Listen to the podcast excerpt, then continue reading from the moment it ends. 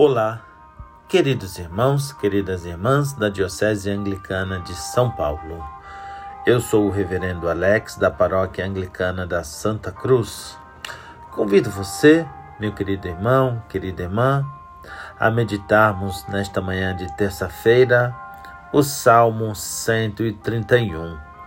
Eu convido você a iniciar esta meditação com uma breve oração espontânea. Querido Deus, vem, ilumina nossos corações e nossa mente, fortalece o nosso ser, a nossa alma, dá-nos força e coragem para seguirmos sempre em frente em meio às dificuldades. Tudo isso te pedimos em nome de nosso Senhor Jesus Cristo. Amém. Meditemos o Salmo 131. Javé, meu coração não é ambicioso, nem meus olhos altaneiros.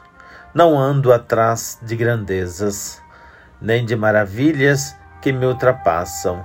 Não. Eu fiz calar e repousar meus desejos como criança desmamada no colo de sua mãe. Israel, coloque a esperança em Javé desde agora e para sempre. Amém. Meu querido irmão, minha querida irmã, o salmo que nós acabamos de escutar é um salmo que fala sobre a fé, sobre uma fé que já está madura, uma fé que já está carregada de esperança e de maturidade para seguir em frente na caminhada da fé cristã e de nossa vida diária. Esse salmo é um cântico do rei Davi que fala de um coração em que já não há mais ambição, de olhos que já conseguem enxergar para além das coisas meramente materiais que enxerga para além das grandezas. Não ando atrás apenas de grandezas, nem de maravilhas que, ultrapa que me ultrapassam. É um coração que já se contenta com as coisas humildes e pequenas da vida, que são elas que realmente fazem sentido. O Cristo exemplo disso. Se despojou de toda a sua grandeza e divindade e fez-se humano e ofereceu-se em oblação, ofereceu-se para estar em nosso lugar, de, nossos, nós, de nossos pecados.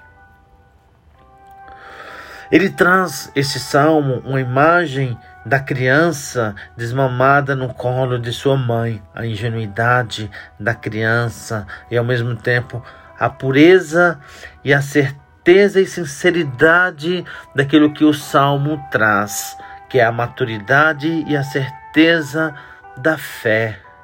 E ele conclui trazendo Israel, coloque a esperança em Javé, desde agora e para sempre. Ele dá um desfecho de certeza absoluta. Querido irmão, querida irmã, convido você a meditar, fechar seus olhos e fazer uma breve oração espontânea da maneira como você faz no seu dia a dia. Ore comigo.